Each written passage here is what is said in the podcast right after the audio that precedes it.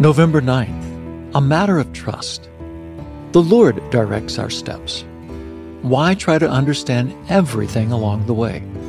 Proverbs chapter 20, verse 24. During our lives, we will be confronted by the phrase, if you will.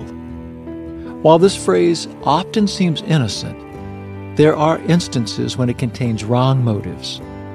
The Pharisees and scribes used it to challenge Jesus in his ministry when they said things like, If you will show us a sign, if you will do a miracle, and if you will answer this question.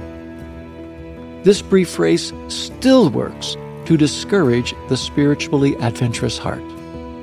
Although the question may appear reasonable at first, it may have hidden intentions. For example, I will follow you, God, if you will first permit me to take care of personal business. Or, I will follow you if you will first supply the resources. These are not statements made from a place of trust and faith. In fact, they sound more like ultimatums. Often the use of the phrase originates from the fear of change, discomfort, lack of control, or because the Lord's will is outside the borders of natural reason. What if Abraham, when asked by God to leave the land of his fathers, had said, If you will supply all my needs before I leave, I will go?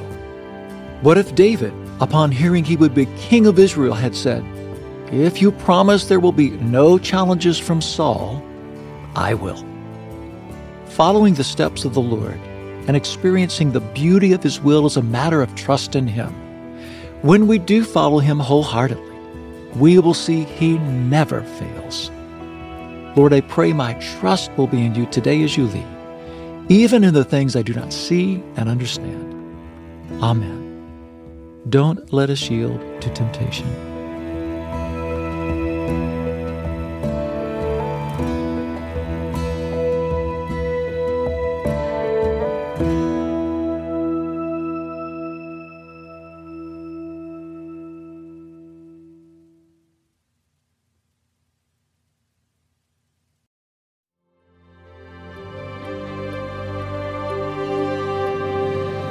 Thanks for joining me in today's devotional and a special time with the Lord. For more content, be sure to check out our blog at awakeinthedawn.com. Follow us on our Instagram at Awake In the Dawn Daily and Facebook at Awake In the Dawn. We also have a Patreon at patreon.com slash awake in the dawn if you would like to support our work with Hope Village.